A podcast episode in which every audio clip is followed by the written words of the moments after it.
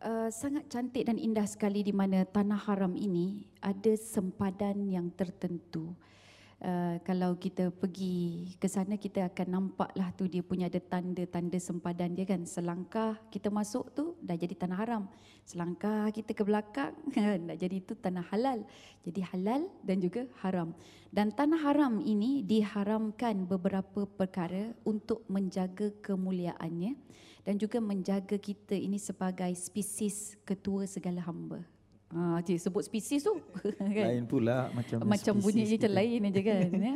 Sebab uh, seluruh makhluk di atas muka bumi ini, tugas dia adalah menjadi hamba pada Allah kan. Jin pun jadi hamba juga pada Allah. Tapi siapakah yang menjadi kapten kepada seluruh hamba ini? Manusialah yang telah dilantik oleh Allah untuk menjadi kapten dia.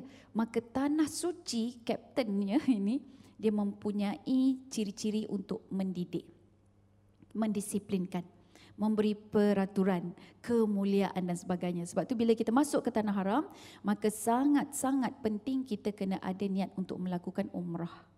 Ha, ya, jadi kita kemudian kita ihramkan diri kita, mengharamkan diri kita untuk beberapa perkara lah, kan 13 larangan dan sebagainya tu. Jadi kemudian ingat juga tanah di dalam tanah haram ini tidak boleh dibawa keluar. Begitu juga janganlah saja nak import tanah di Malaysia ni bawa ke sana ha, kan. Dia sebab dia special, eh? dia khusus. Khusus eh? Tak dia boleh, khusus eh? dia sendiri. Saya teringat satu kisah Ustaz. Uh, di mana ada seorang jemaah ini, dia dah habis melakukan uh, tawaf. Kemudian bila dia balik tu, dia berdarah saja. Hidung dia keluar darah. Hidung dia keluar darah, keluar darah, keluar darah, keluar darah. Jadi pergi jumpa doktor, semua tak tak settle, tak selesai. Dia dekat di tanah haram ni lah apa yang dia buat? Apa yang dia buat sebenarnya Ustaz?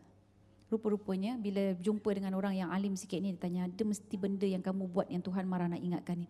Sebab dah berubat apa semua tak tak baik-baik? Apa dia?